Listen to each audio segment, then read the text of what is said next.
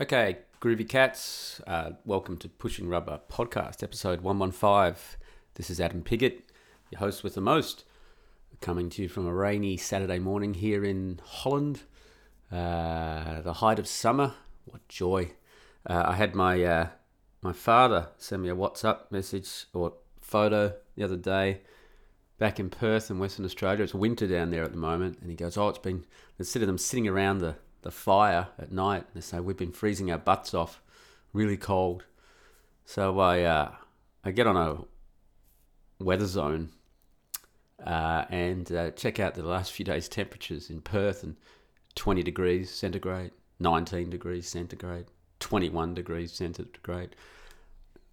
Cold at night, down to 5 degrees centigrade, but uh, it's kind of warmer there in winter than it is in uh, summer in Holland. So uh, father of mine.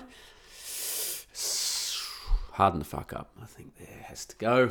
Um, meant to get this out a few days ago on Tuesday or Wednesday, but um, yeah, events kind of overtook me, and at the same time, I've I've had a week off from the internet. It's been nice. It's been nice because uh, I'm in the process of transferring my uh, website to a private server uh, getting it away from the SJW tards at WordPress before they ban me for thought crime, which they've done to Chateau Heartiste.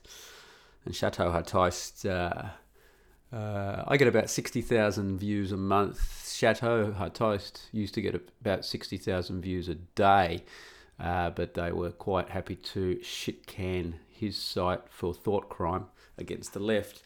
So um, we started the whole process last weekend of moving it off the server, uh, and WordPress takes a week to give you permission to move it.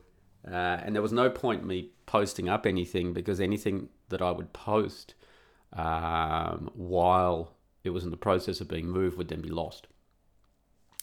Uh, so anyone who's commented on the blog from Sunday, those comments are going to go. I think they're going to be memory hold. Um, but hey, you know, thanks for making the effort. Thanks for making the effort. Uh, WordPress basically doesn't want to make it easy for you to stop giving them money. That's what they. Uh, that's what they're saying. Uh, I got the bill through yesterday from my new server guys. Uh, I got the bill here. Let's have a look.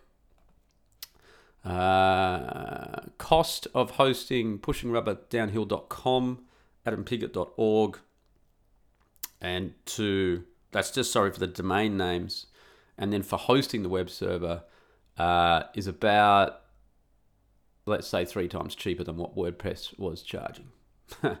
so thanks a lot, WordPress. Um, there's been a few questions. Will it support RSS feed? Yes. Um, how fast will it be? Super fast. Um, I am transferring to a server that is blindingly fast to load, blindingly fast. It will be faster than WordPress. I mean, literally, you'll think about clicking on my website and it'll be there in your face. This is important. This is very important because the speed of your website loading times denotes your searches how how high you come up in searches on Google and Bing and DuckDuckGo and all that sort of stuff. Any search engines. In other words, the faster your web hoster, the the higher you'll appear in searches. The the slower your web hoster, uh, the slower you'll appear in searches. We can talk about milliseconds here. Uh, a millisecond in loading time can have a huge effect on your website, on its marketability, market, marketability uh, on uh, all sorts of things, um, not just where you uh, where you impact on search patterns.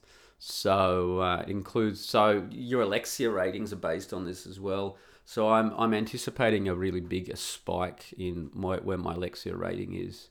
Um, and this is going to go towards the process of monetizing the blog, which I'm going to be moving towards um, and getting it on a getting it first of all on a private server was really important, and then the the, the web speed itself. Now, I, I didn't know all of this stuff about two weeks ago, by the way. I did not know this stuff, but I have a guy oh, do I have a guy, and oh, does he know his stuff about the internet? Because he has a bunch of companies. Uh, he has his own VPN company, uh, which I'm now using as well. Um, the guy's uh, absolutely loaded. Um, and he's a real entrepreneur, a real entrepreneur, uh, not a entrepreneur, as uh, Aaron Clarey likes to call him. Um, and he's been um, he's been helping me out because uh, well we know each other and uh, we hang out, and uh, he's a good guy. So um, the blog will be moving towards being monetized. Um, uh, and this means that it will be monetized in an entrepreneurial way, not in a so a a right wing way, a capitalist way, as opposed to a leftist socialist way. Uh, the way that you monetize your blog in a leftist socialist way is you ask for money. That's how you that's how you monetize your blog in a leftist socialist way. Uh, some people might get upset at me saying that, particularly people like the Z Man and well, Z Man won't get upset because Z Man doesn't listen to me. But uh, I say tough titties to that. Um, let's have a look at the Z Man site, and I'll just go to his post from yesterday.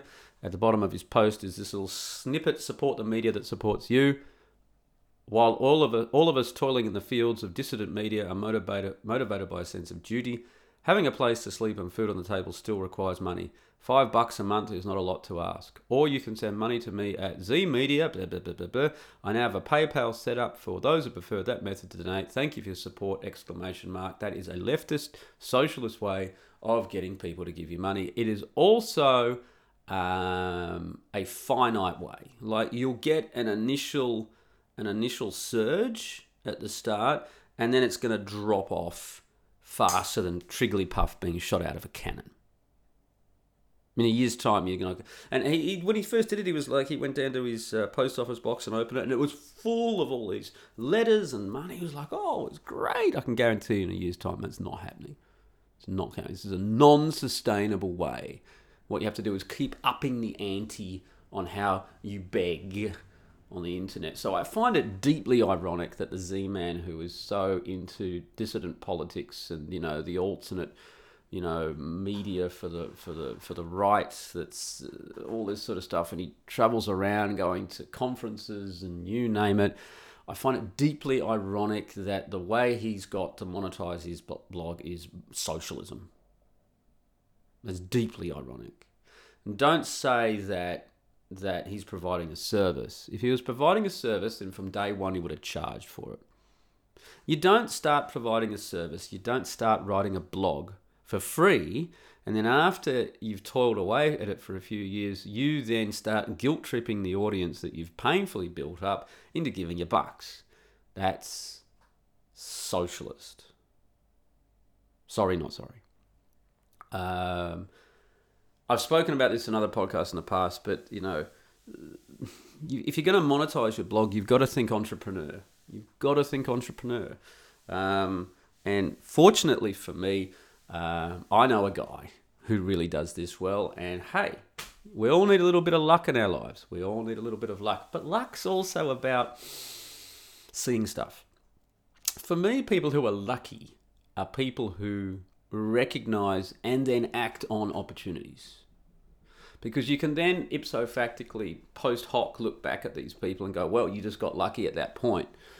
And technically, you might be able to say yes, but then a lot of people who don't get lucky in the same situation might not have A, recognized the opportunity, and definitely B, not acted on it because they're lazy fucks, which most people are, and what all socialists are, all prog lefties are, all SJWs are, are lazy. So even the bit of luck that they get, they don't act on it properly. They just don't do it because, you know, the world owes them a favour. The world doesn't owe you any favours, kiddies. So I've been accused uh, many times of being lucky in my life. Um, especially when my first book came out and people were like, oh, well, look, you know, you were in the shit at that point in your life, but then you got lucky. You know, that happened to you. You got lucky. That happened. You got you you rocked up in this place and then, you know, you got lucky. I had my brother say to me last week, we were having a conversation and uh, on the phone and uh, I mentioned the the, the house that I've got, which is basically a windmill in Holland, uh, more or less. And he goes, once again, Adam Piggott's hairs lands on his feet like a cat. How many times can you do it? It's just like I've had a really shit eight months. You know, oh, I laugh. I laugh with him, by the way. I laugh with him.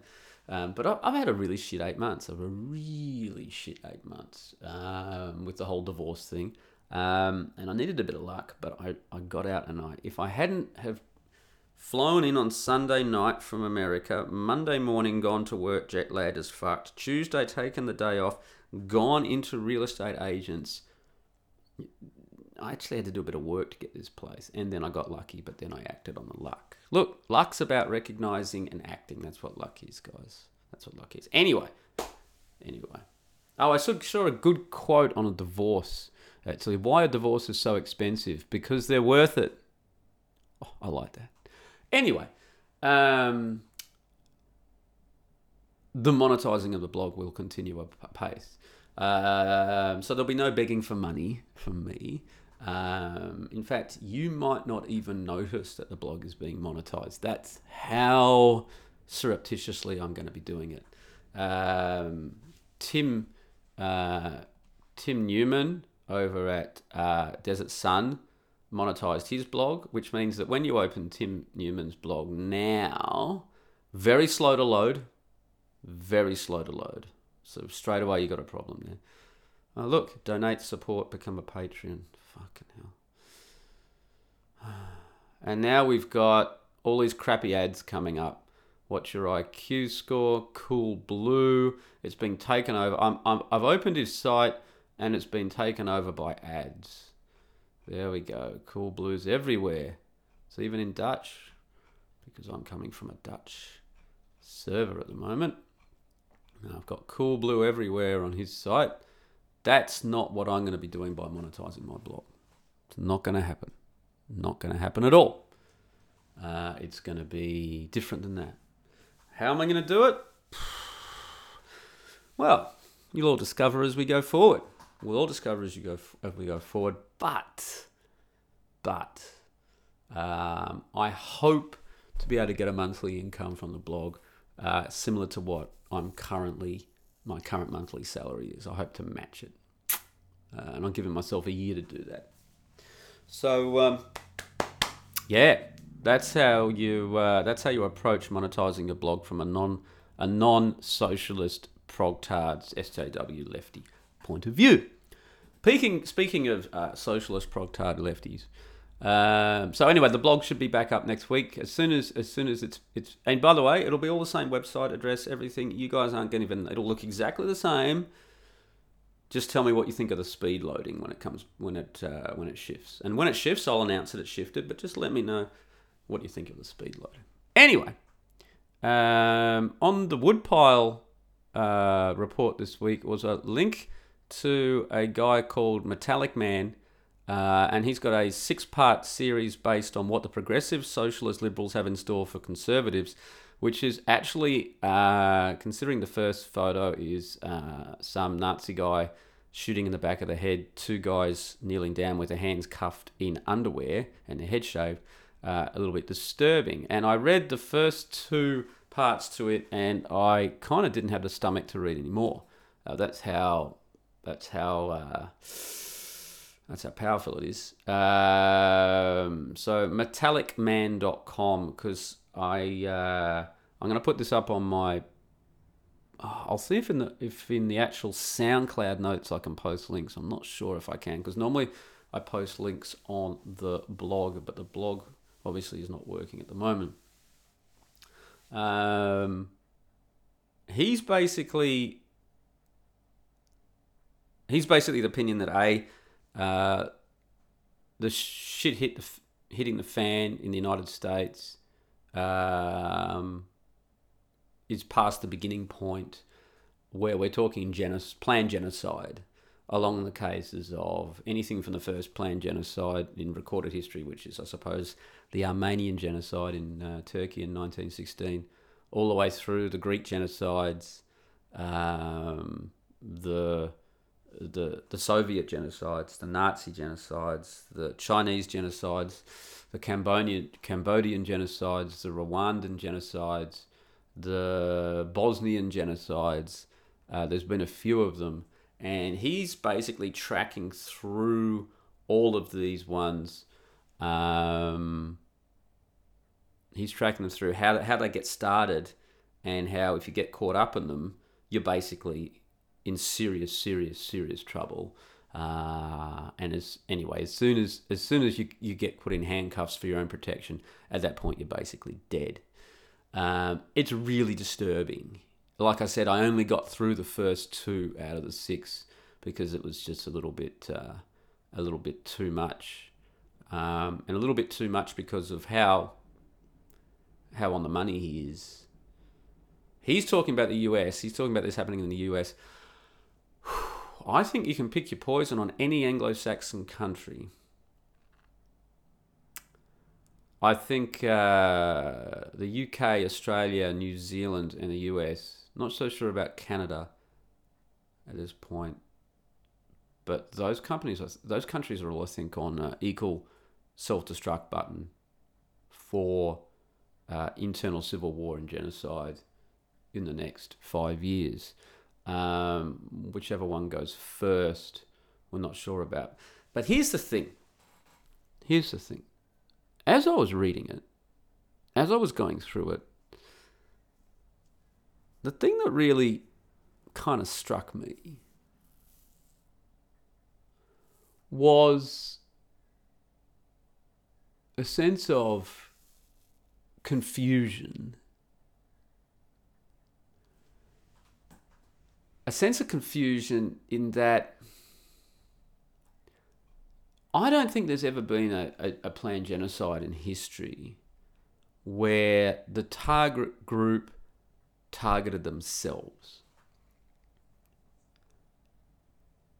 And what I mean by that is the target group for the planned genocide in America are whites, specifically white men, but and specifically conservative white men, but in general whites. So when you hear a term like white privilege, what you're getting there is very similar to how previous genocides have been organized. And let me just find Instead of me just trying to think this through, hang on, let's go to. It must be on his second one where he starts talking about how it works. Uh, he talks about um, avoiding cities and how to identify. Okay, so here today in America, I'm quoting this from metallicman.com. It's his second post in the series. Today in America, these are the enemies white people, anyone who is friends with white people. So this, these are going to be the targets of planned genocide. Climate change deniers, traditionally minded people, gun owners, people from a predominantly red state, religious people with the exception of Muslims, heterosexual people in traditional marriages, and anyone or anything associated with traditional America. And then he's got in the bottom, in America it is white privilege. And then he says history is full of reminders in how to use terminology like this by dehumanizing groups. 1793 uh, France, which is your first basically tyrannical regime that went out of control. Here was the terminology they used enemies of the people, enemies of the revolution, Girondists, indulgence, aristocrats, criminal clergy, and criminals against liberty. Um, so in France, it was aristocrat privilege instead of white privilege. Well, then we've got 1917 Russia, and these are the terms they used bourgeois capitalists, counter revolutionaries, reactionaries, political deviants, kulaks, tsarists, Trotskyites, and mental defectives. So in Russia, it was Trotskyite, Trotskyite privilege. Let's go to 1966. China. Class enemies, landlords, bad elements, rightists, rich peasants, impure elements, revisionists. So in China, it was revisionist privilege. So let's now go to 2016 USA. Deplorables, racists, sexists, homophobes, xenophobes, Islamophobes, irredeemables, Nazis, white privilege. In America, will be white privilege. Now, here's the thing.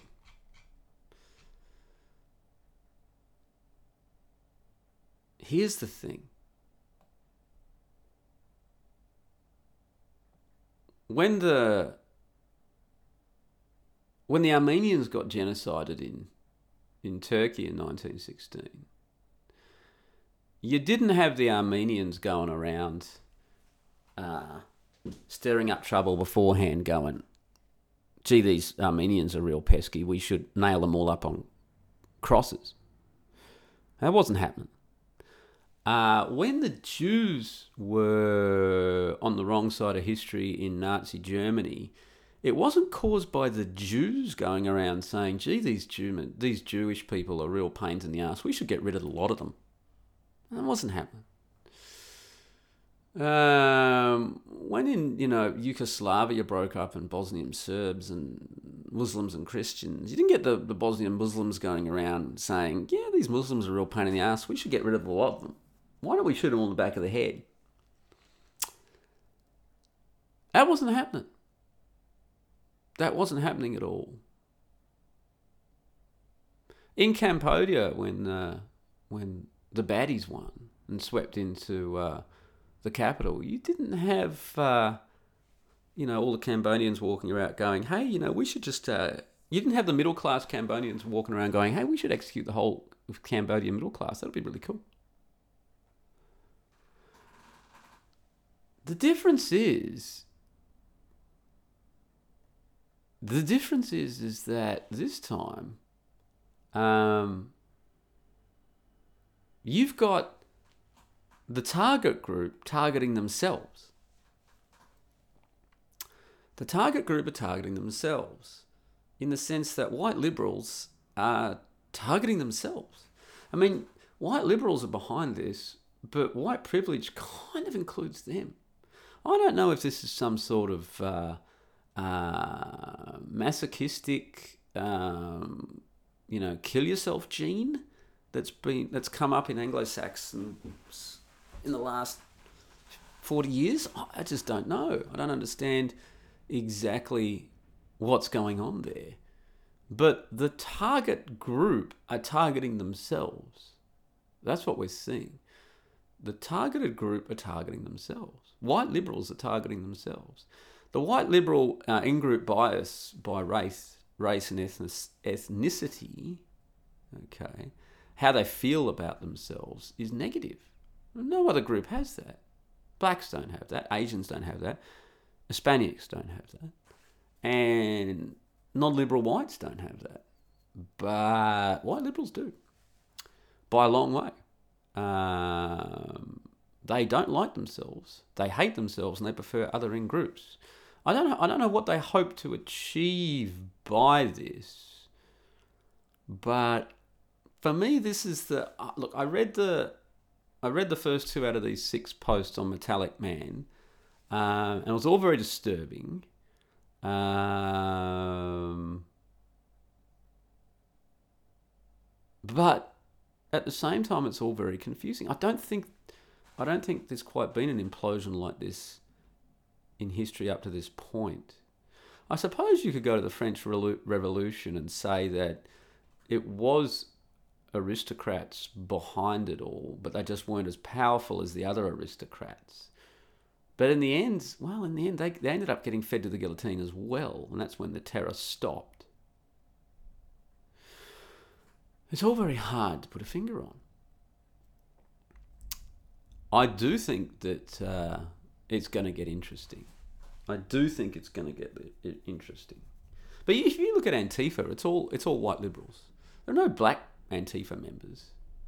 It's all white liberals. And yet they're hunting down white privilege and particularly white male privilege. I mean, I'm squarely in the target group uh, crosshairs here. There's a reason that I'm not living in Australia anymore. I really think Anglo-Saxon countries are headed for a complete implosion in the next five years. It's, it's, and I think the rest of the world's just going to sit back and watch this well, kind of the way we sit back, we sat back and watch watch Rwanda. Because once it gets going, once it gets happening, all bets are off, isn't it? All bets are off. Um, I don't actually know what else to say about it because it's just uh, it's just for me it's just so confusing at this point. It's just so confusing. But I wanted to bring this up. This, this is what has kind of been on my mind the last couple of days. And normally I would have written a couple of articles about it, or at least one.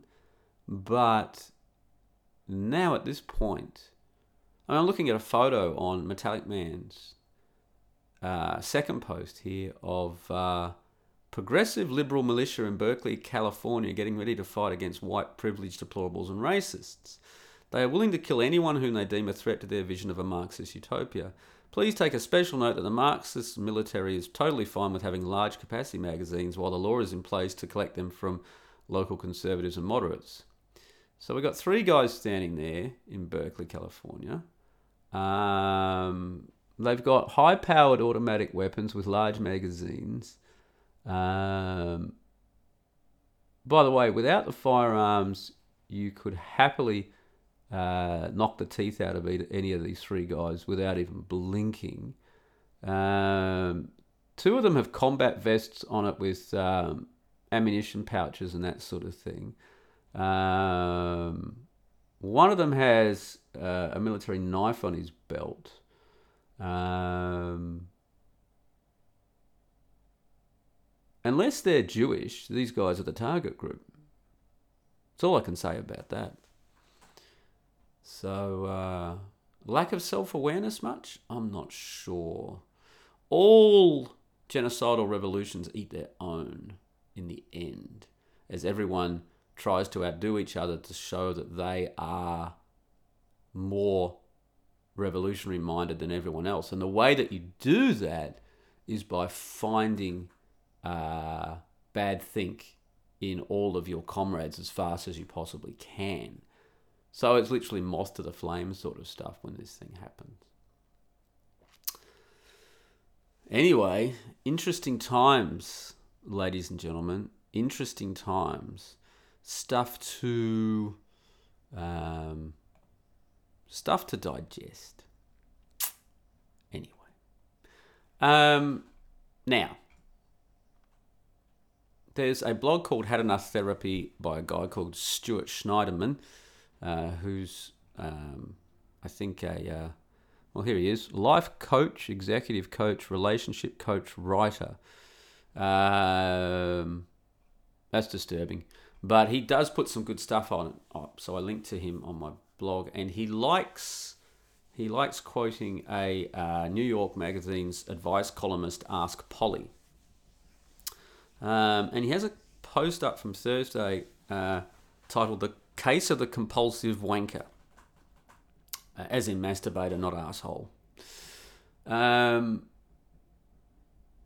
and basically, we've got a man who um, writes to Polly for advice uh, about how to be a man. And I really wanted to have a look at this guy's letter. Now, Schneiderman goes through and dissects it in, a, in an interesting way which I can't disagree with. But this this letter is something else. This letter is something else. Let's have a look at it.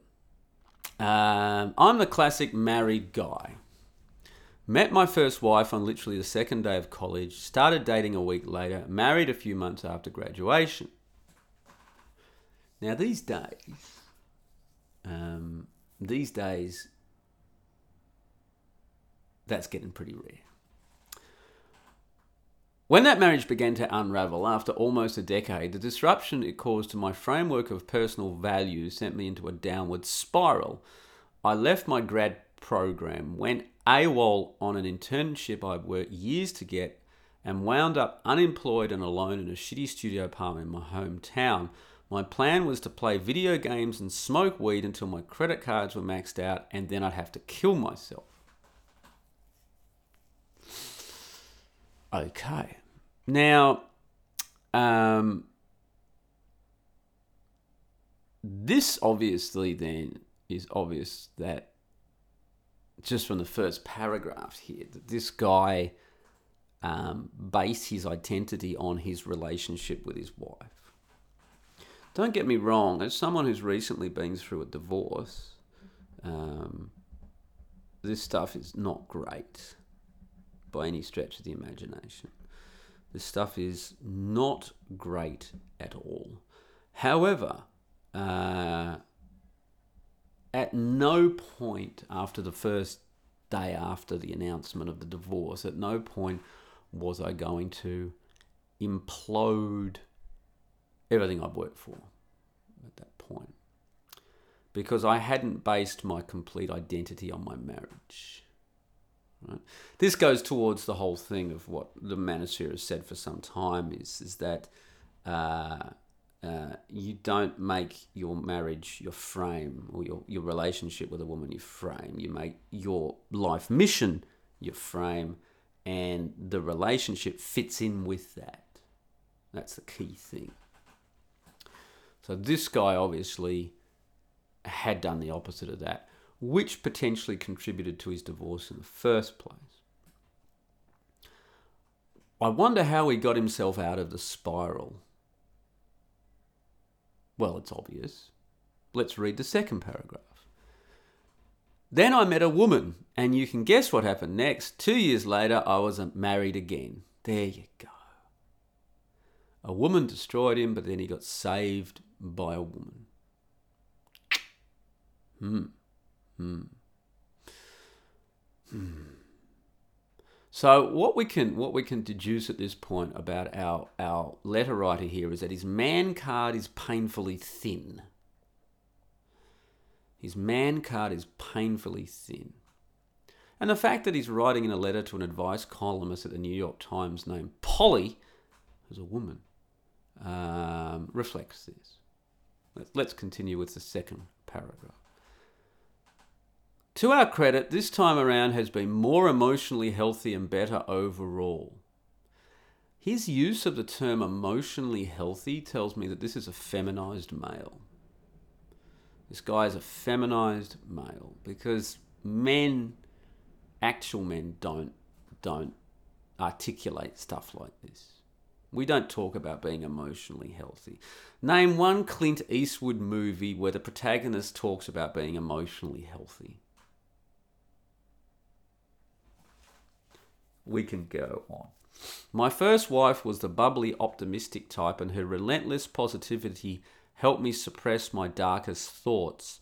My current wife is dark and moody, and we bonded over our deeply pessimistic worldviews. At first, I thought I was breaking my old patterns. I could finally express the bad feelings I didn't want to acknowledge and started going to therapy to deal with my traumatic childhood. Christ. During the course of therapy, I bet this guy watches too many Woody Allen, Woody Allen movies. During the course of therapy, I began to realize that my big pattern in capital letters wasn't avoiding my past per se, it was using my wives, plural validation, to avoid past feelings that would have destroyed me. My stepdad was primarily an emotional abuser and would insult and demean me daily, mostly about my failings as a man.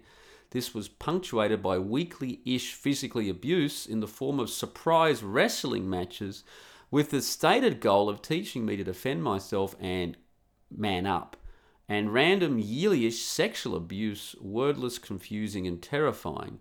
The main fantasy I used to escape this reality was maintaining faith that I would eventually meet the one, in capital letters, a transcendent, luminous woman who would love and accept me as a man, in capitals.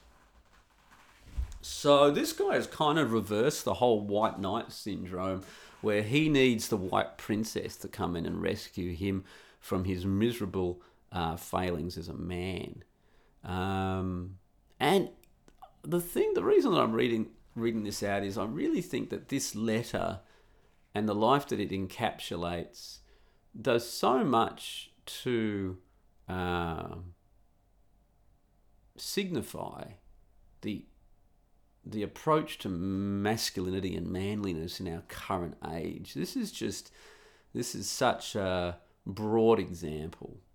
I think that when I walk down the street and and look at your average guy, particularly the average guy in his twenties and thirties I could stick this letter, I could pin this letter to the forehead of so many of these guys, and it wouldn't be out of place. Not knowing anything of their background, only on what I can see demonstrated by them simply walking down the street. Just the act of walking down the street, the clothes you're wearing, the hairstyle you have, your body posture, your lack of or or whatever your facial hair is, the cologne that you're wearing slash not wearing, um, the watch that you're not that you're wearing slash not wearing, what you're doing with your phone at that time, just the picture that I've got, that immediate millisecond of information that's given to me by a millisecond glance at you the majority of guys in their 20s and 30s walking down the street, I could pin this letter to and it wouldn't be out of place. Um, if I think of the guys that go to the gym that I go to, I reckon I could pin this letter to 30% of their foreheads. And these are guys who are actively working on their strengths and trying to do better.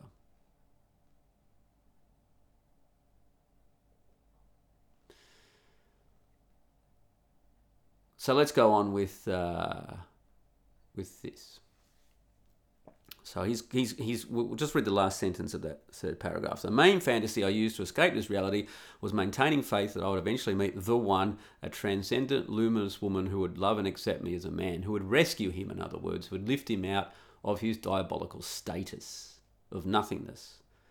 Why on earth any uh, male would think that a man lacking in all masculinity points a unicorn in the first place would even be attracted to him is beyond. Uh, I mean, the whole thing is obviously ridiculous because that's not how male female relationships work. It's not what females are. This man obviously is incredibly weak, and females are not attracted to weakness, they're repulsed by weakness. Next paragraph. Six years of therapy have helped me understand my patterns better. I realize I choose women who are happy with me rather than women who make me happy. Solving my wife's relatively easy problems gives me a sense of purpose and accomplishment and allows me to ignore the vast, tangled expanse of my own issues. I can't feel good about myself in isolation and need my wife's validation to feel worthy of love. In short, I've been close to drowning in a pool of my own shame for nearly my entire life, and having a wife is the only strategy I know to barely keep afloat, but now I want to swim.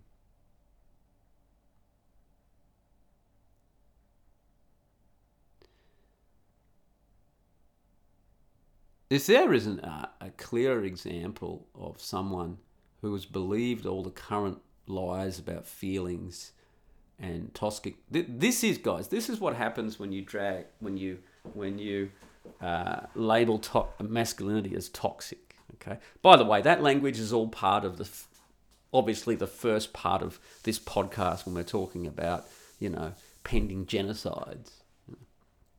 But this is the effect that it had. By the way, um, how hard do you think it would be to round this guy up, put him in handcuffs for his own protection, and ship him off to be executed with your local genocide? How much of a fight do you think this guy is going to put up? How much resistance to that do you think he's going to put up? As opposed to, say, Clint Eastwood in any of his movies at any time. It's like it's like preparing, you know, lambs for the slaughter. It's like preparing lambs for the slaughter.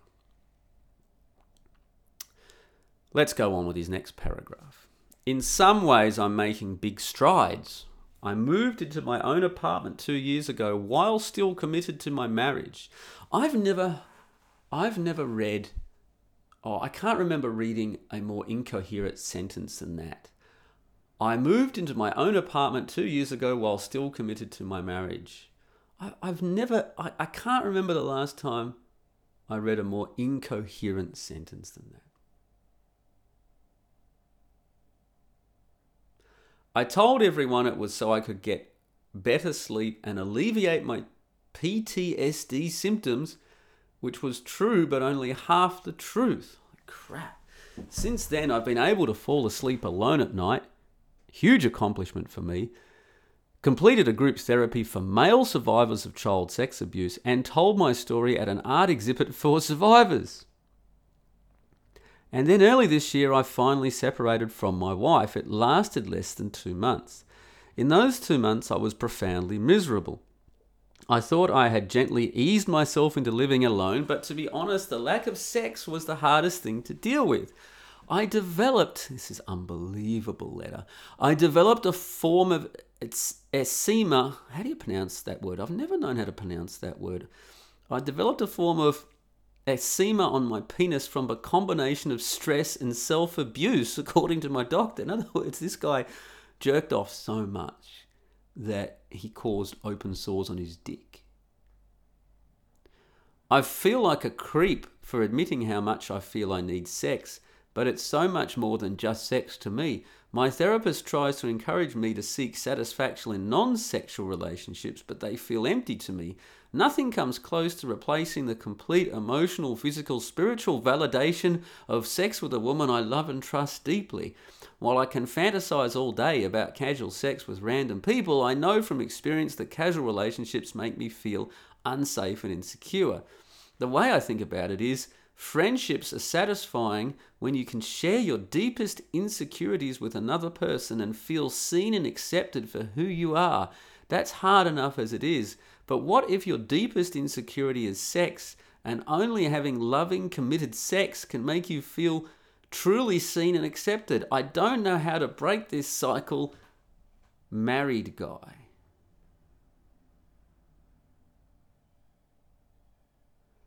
Wow, hey? Wow.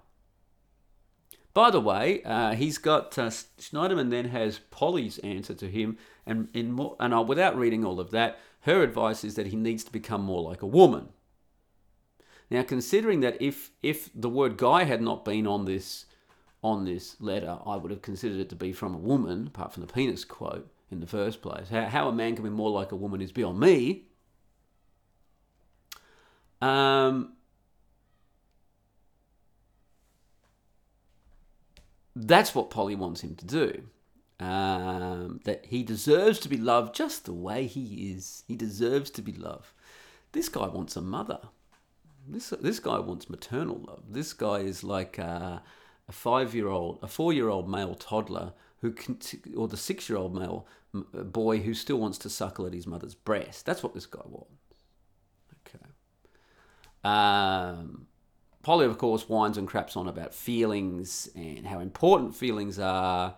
Um, here's what Schneiderman says. Uh, you can tell from the letter that this guy defines himself by sex and love. You can also tell what is missing, missing from his self presentation his work in the world, his career, his status, and his standing among men. Beyond a passing reference to his dropping out of his graduate, graduate program, he says nothing about his job or career prospects. Uh, we assume that his therapist, like Polly, ignores this basic constitu- constituent of manliness because they want him to, fi- to define himself as a victim of sexual abuse and to become more like a woman. This guy's problem, of course, is that he's not a man. Why have I read this this article out to you? Well, obviously because it ties into the first part of the podcast, as I've already said. This this is what this is what this is what uh, uh, constitutes men in play, in cities like Portland uh, and other and other left left hard shitholes. These are the white males that are going to be targeted, and of course these guys these guys are probably going to be relieved with a bullet in the back of the head. I'd say they're definitely not going to put up a fight, and you know the whole thing good good times create weak men. Uh, have you have you ever have you ever have you ever read something from a weaker man than this? I, I, I just cannot. But but but can you agree with me that if you walk down the average city of your average anglo-saxon country that you're going to be able to pin this letter on the majority of men that you walk past? I think you are I think you absolutely are going to be able to do that. And that is in itself astounding. That is in of itself astounding to me.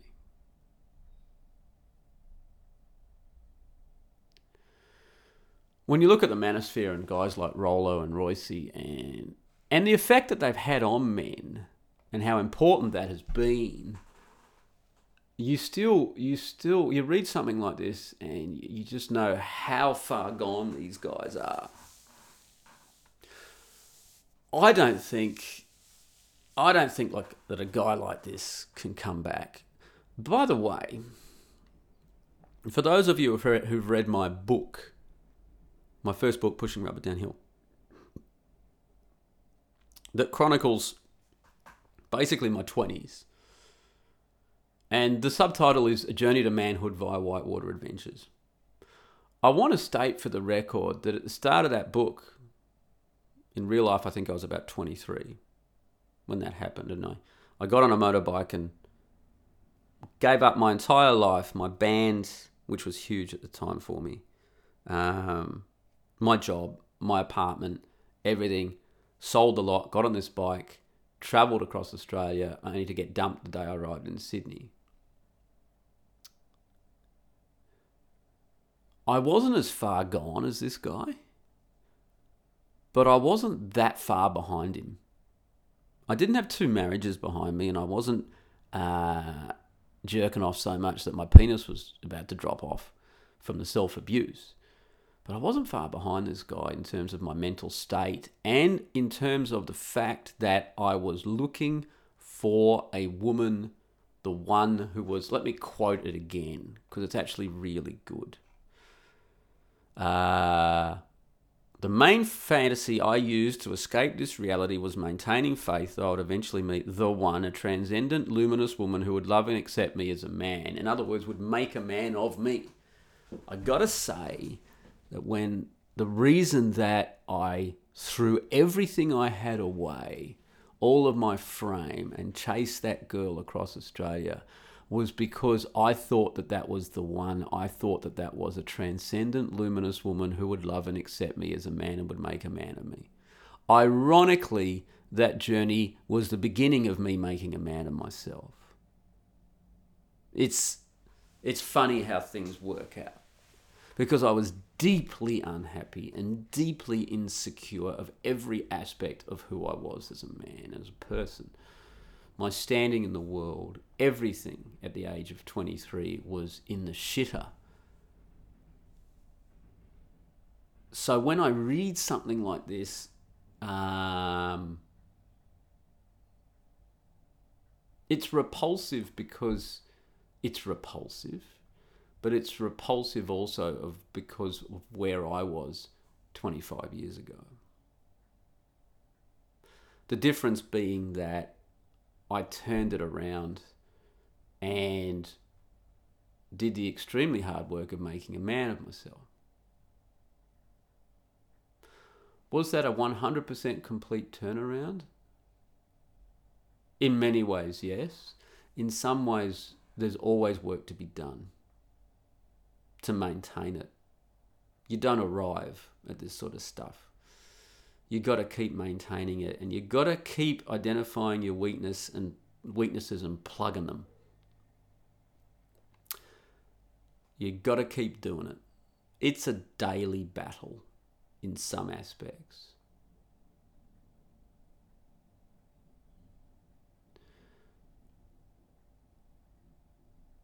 which is why I think this is uh, this is a really important letter. I think there's plenty of guys who read my website and listen to this podcast who have either been close to this or are in the process of trying to drag themselves out of it. And Schneiderman's uh, response is, of course, correct. What what is your work? What is your career? What is your status and standing among other men? Your status and standing among other men is key. If you're not accepted by other men, if if you go join a sports club let's say, or let's let's not even say that. If you go join a club, which is a male club, and within within the first day of you joining the club, you're relegated in a social status setting towards the bottom of the pile, then that tells you how much work you need to do.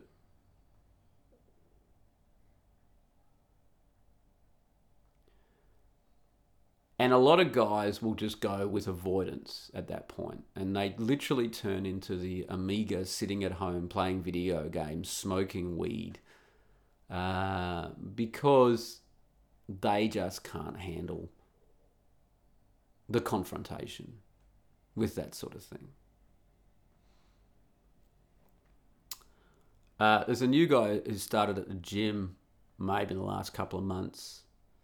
Um, and I just know exactly where he is on the male's status poll. It's where this guy is of the, of the letter writing. I, can picture this guy right now. He looks at other men in the gym. The look he gives you is a mixture of wonder or jealousy and fear. That's the look that he gives you. Which immediately I know where to stick him on the fucking status totem pole.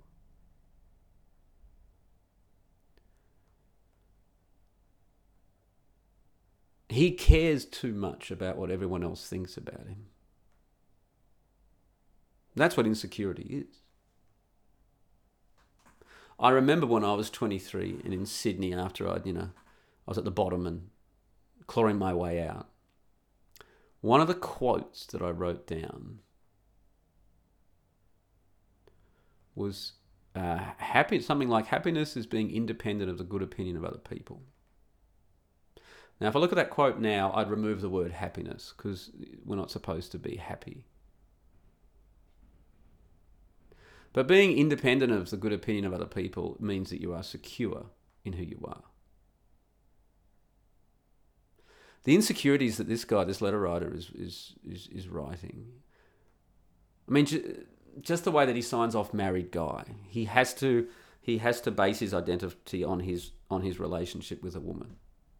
He can't be he can't be carpenter guy. He can't be whitewater rafting guy. He can't be Harley Davidson rider guy. He has to be married guy.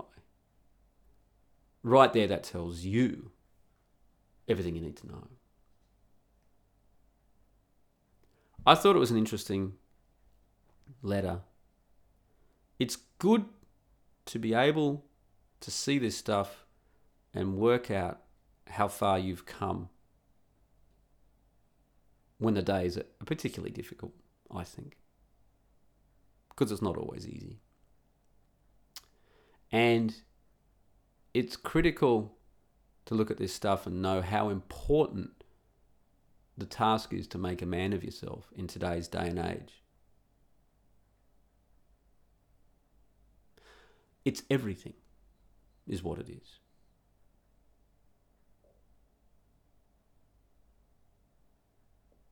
It's absolutely everything. It should it should be one of your goals. How have I made a man of myself today? How have I done more to be masculine today? That should be one of your goals. Have you ever gone to leave the house and you're going to walk into town, let's say, and you wanted to put on some nicer clothes than what you normally did, but then you didn't, and you just kind of dressed down a bit. You just went with the jeans and t shirt. Maybe you were going to put on nice pants, nice polo shirt, tuck it in, some nice shoes. Maybe you were even going to put on a nice jacket. Maybe in that jacket you were even going to put a handkerchief. But then you didn't. And you dressed down. You didn't dress up because you're uncomfortable. You didn't want people to look at you.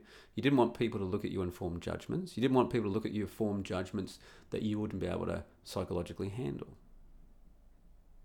That's what these guys go through on a daily basis. Their every waking moment. It's no way to live. Make a man of yourself. Make a man of yourself so that, you know, when the shit does hit the fan, you got a chance of standing up for yourself. You got a chance of taking a few of them with you before you go. Yeah? Look, guys, in the future, if you are so unfortunate as to be trapped in what we were talking about at the start of this podcast, some sort of shit hit the fan moment, some civil war atrocity, and you're on the wrong side, and it looks like you're going down, just remember take as many of them with you as you can before they get you. A man would do that. You don't let them lead you to the guillotine. You stuff as many of their heads in first as you can before they finally get yours off. That's what you do. If they break down your door with machine guns, you're waiting there with, with your sharpened kitchen knife. Take as many of them down as you can before they get you. You're only going to be able to do that if you've made a man of yourself up to that point. And as the door gets beaten down, you'll have to remind yourself to hold firm. That's what it's all about. Getting past the cold fear and the pit of your stomach and getting on with it. Shout out to Aaron Clarey. He's a manly man. He does manly things. Be like Aaron. CaptainCapitalism.blogspot.com. Um, check out his books. I th- threw a few reviews up for him on Amazon. They only they only posted one of them though. Those Amazon guys, eh? Hmm. Wrote me back and said, "Oh, we can't do this review for this reason." So I changed it and then sent it back, and they wouldn't post. Anyway, check out his books. Check out his podcast, YouTube, uh, Arsehole Consulting, all the stuff that he does. He does some good work. Maybe you need some advice on how to make a man of yourself, like our married guy here. Contact Aaron on Arsehole Consulting. He'll tell you. He'll give it a good shot. Um, check out my books, Pushing Rubber Downhill and Run Guts Pull Cones. Subscribe to this uh, podcast.